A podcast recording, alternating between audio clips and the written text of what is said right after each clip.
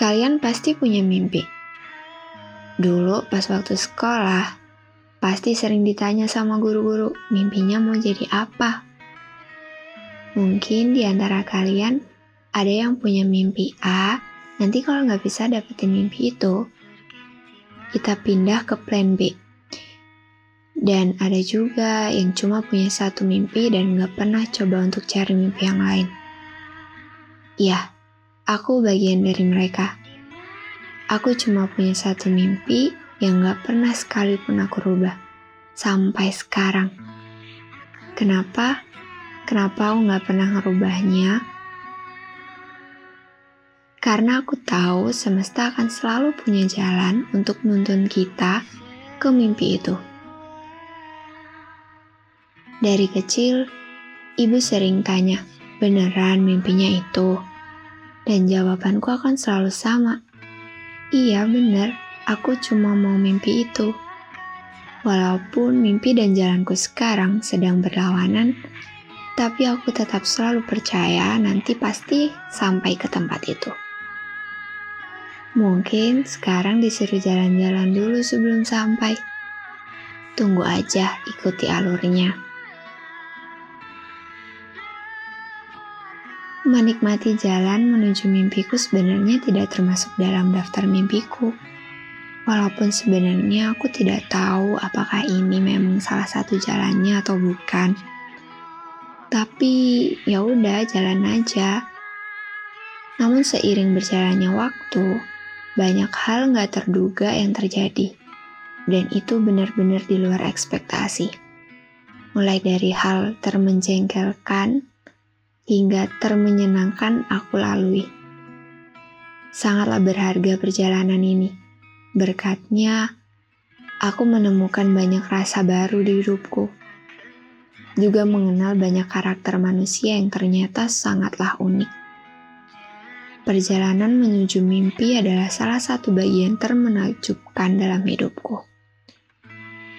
Namun juga sekaligus membuatku bertanya, Apakah ketika aku telah sampai pada mimpi itu, aku akan berhenti? Sekilas pertanyaan ini muncul dalam otakku. Namun perjalanan menuju mimpi adalah hal yang tidak ingin aku tinggalkan begitu saja. Senang sekali memang ketika mimpiku tercapai. Namun mungkin impianku ini akan berlanjut ke mimpi berikutnya.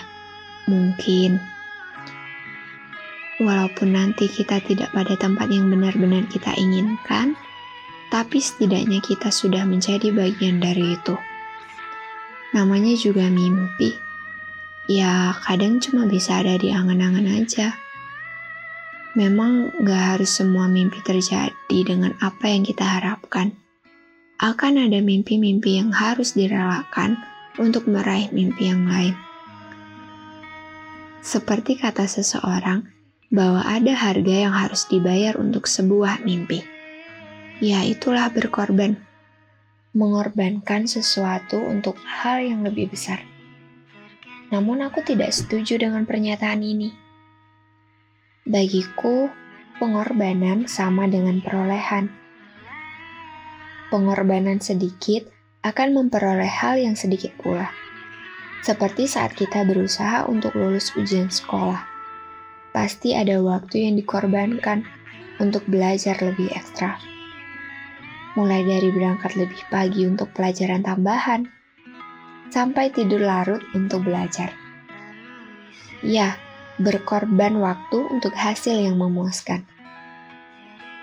Ngomong-ngomong soal hasil, apa kalian pernah dengar pernyataan hasil tidak akan mengkhianati usaha? Sering pasti ya, Hmm, sejujurnya aku nggak setuju dengan pernyataan ini. Mungkin sebenarnya pernyataan ini dibuat agar kita tidak mudah menyerah dan tidak menjadi pemalas. Namun perihal hasil bukanlah kontrol kita. Kontrol kita hanya tentang usaha kita.